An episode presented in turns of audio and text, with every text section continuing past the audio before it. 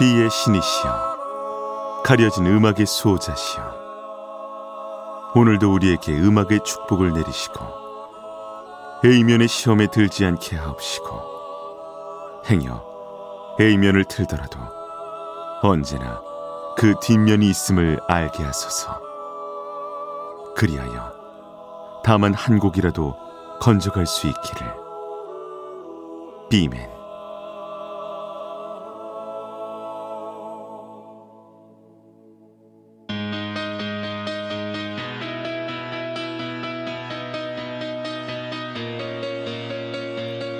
배순탁의 비사이드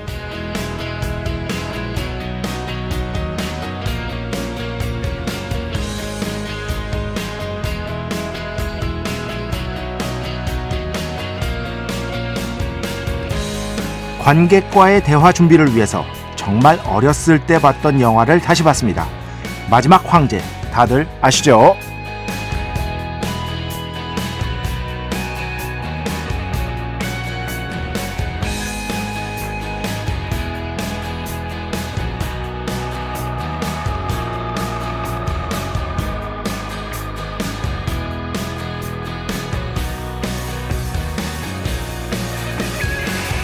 거의 30년 만에 이 영화를 다시 봤던 것 같은데요. 진짜 놀랐습니다. 어렸을 때는 전혀 인식하지 못했거든요. 이 영화의 대사가 중국인이 거의 대부분임에도 영어로 이루어졌다는 사실을요. 그래서였을까요? 어렸을 때는 참 감동적으로 봤던 것 같은데 이번에 다시 보면서는 그렇게까지 큰 인상을 받지는 못했습니다. 계속 중국 사람들이 너무 영어를 하는데 싶었거든요. 그럼에도 여전히 감동적이었던 건 있었습니다. 바로 음악이었는데요. 오늘은 바로 그 음악으로 출발해 봅니다. 이 음악에 얽힌 뒷이야기는 공부하면 더 재밌어해서 더 자세히 해드리겠습니다. 2023년 8월 17일 목요일 배순탁의 B side 시작합니다.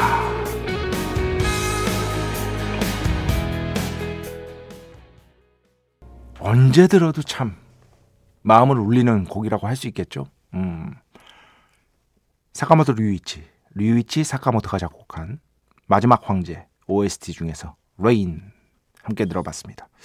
요 자세한 얘기는 오늘 공부하면 더 재밌어 해서 준비를 했으니까 제가 마침 이거 그 지난주에 제천 국제음악영화제에서 이제 어, 캐스커 이준오 씨하고 같이 사카모토 류이치의 음악 세계에 대해서 이제 GV 관객과의 대화를 했거든요. 이 영화를 보고 어 그래서 원래 좋아하는 존경하는 뮤지션이었고 어, 그랬지만 공부를 조금 좀 속된 말로 빡세게 했습니다.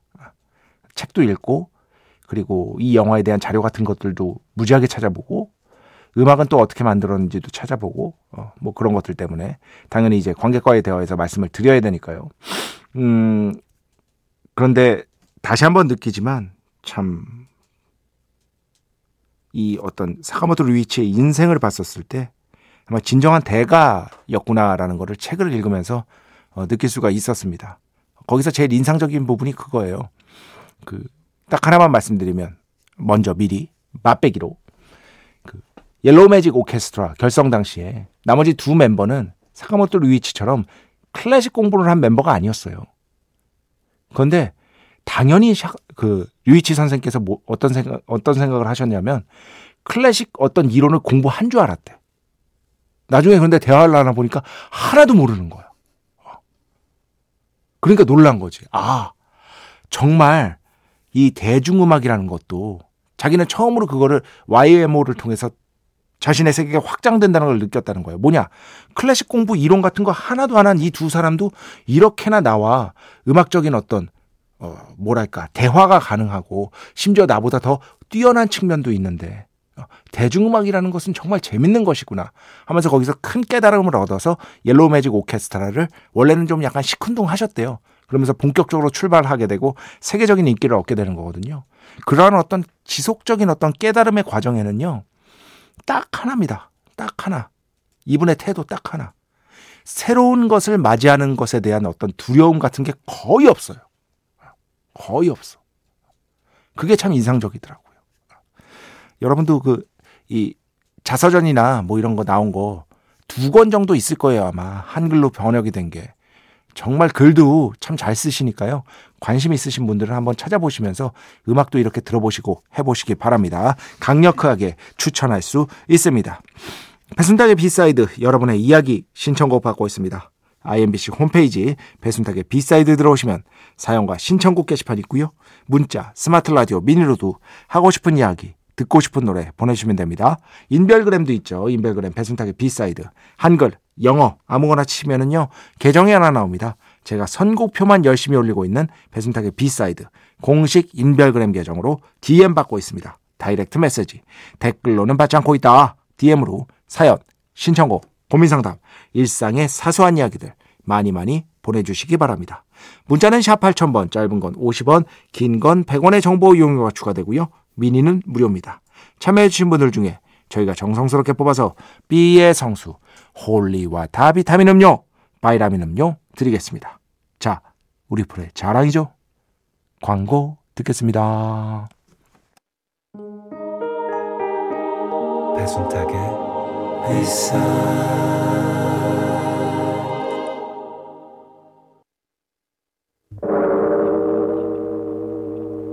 이 소리는 비의 신께서 강림하시는 소리입니다.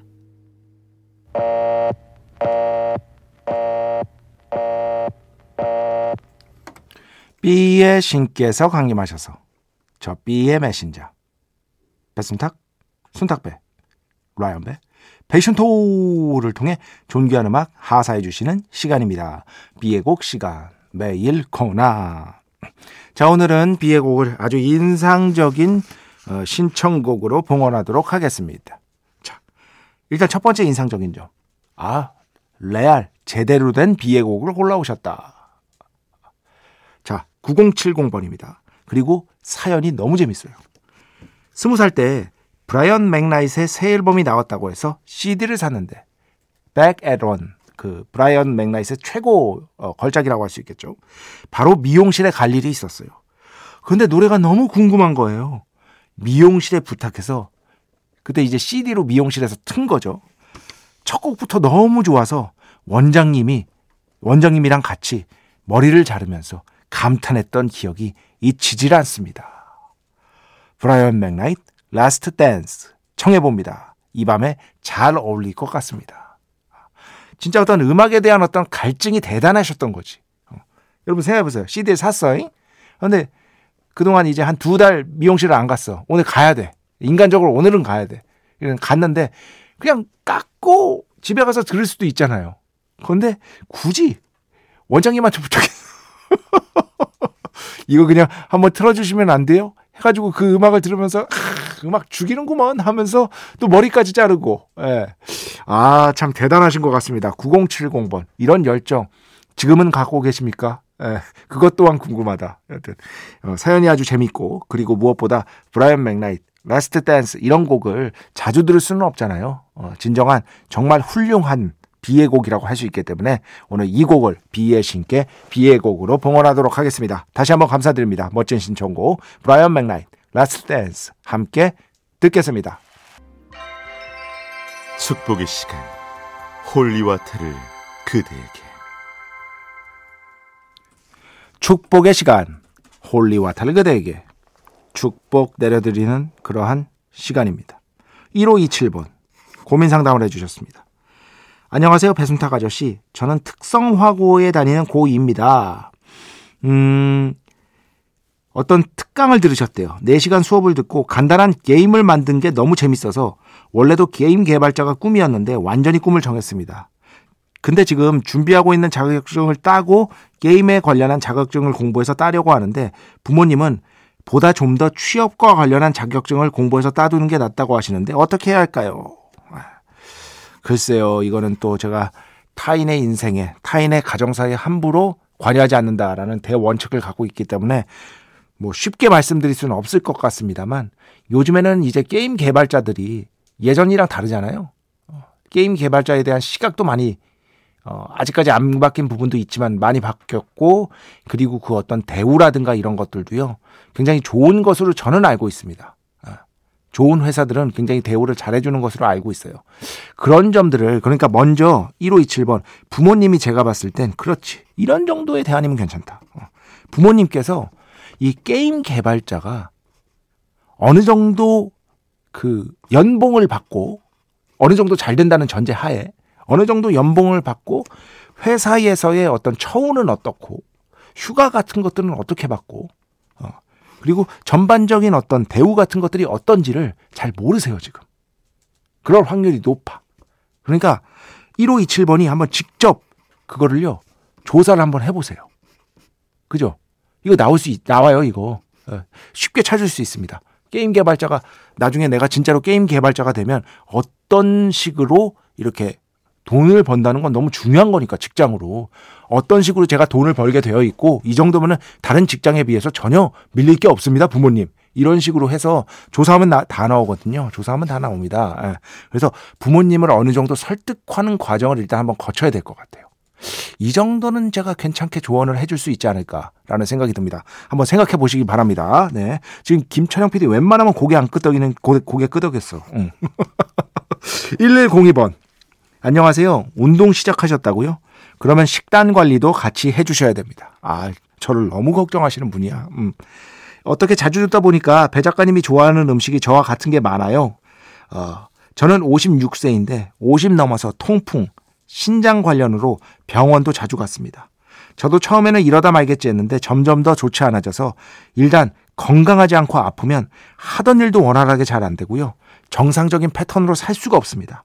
사람 몸도 기계 소모품처럼 교체가 안 됩니다.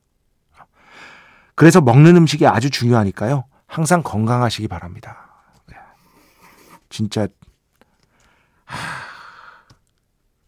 저 진짜 언제나 그 뒤늦게 깨닫는 나의 어떤 멍청함을 반성하고 있습니다.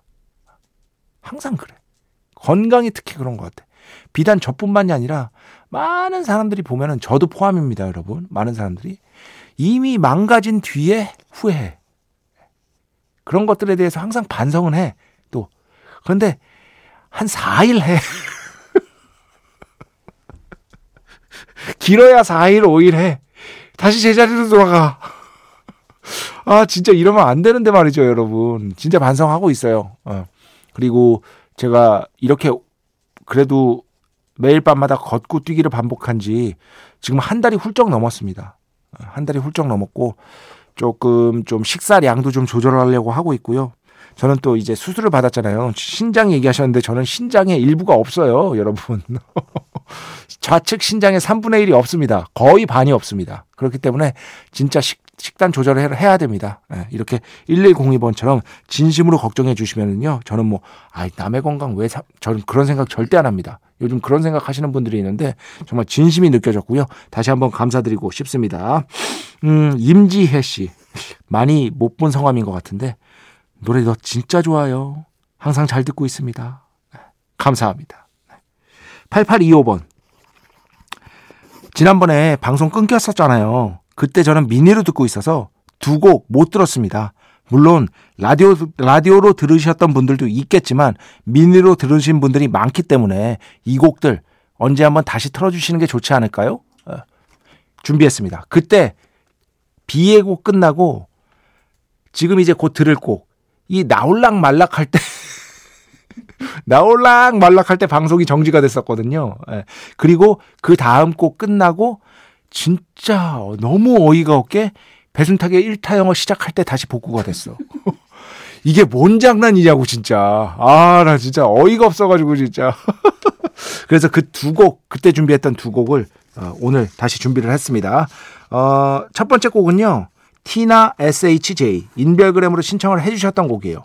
게이트 플라워스 잘 자라 듣고요. 그 뒤에는요. 탈리 홀, The Bidding 이 두 곡은 제가 꼭 또 다시 들려드리고 싶은 게 제가 게이트 플라워스 이 곡을 이제 신청곡으로 딱 정하고 털리 홀의 더 비딩을 어 이거 이은 이상하게 잘 이어질 것 같은데 두 노래 스타일이 되게 달라요.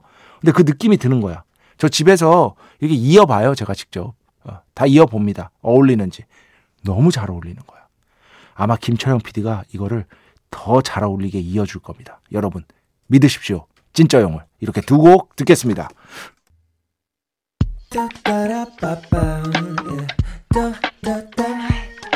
배순탁의 B-side.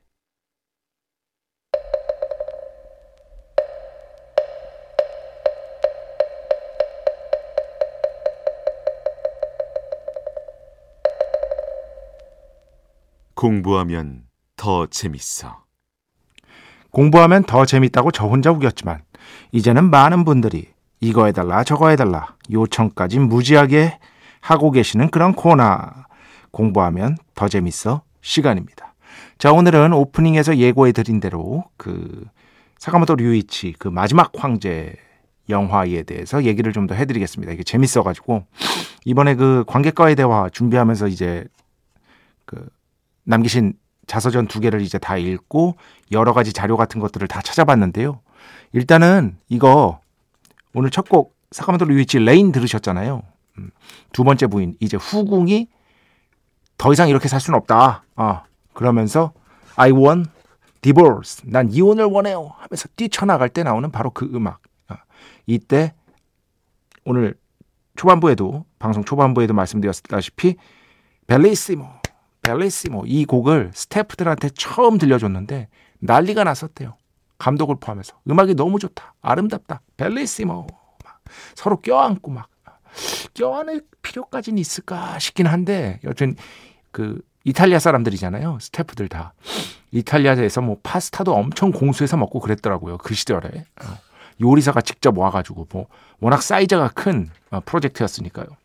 그래도 막 서로 껴안고 난리가 났었대요. 어. 아주 그냥 뭐 감정적으로 좀 이제 뭐랄까 좀 드러내는 걸 좋아하는 어, 분들이니까 그런 것까지는 이제 좋은 추억으로 남아 있는데 원래는 이거 영화 음악을 그 사카모토 류이치가 할 예정이 전혀 아니었어요.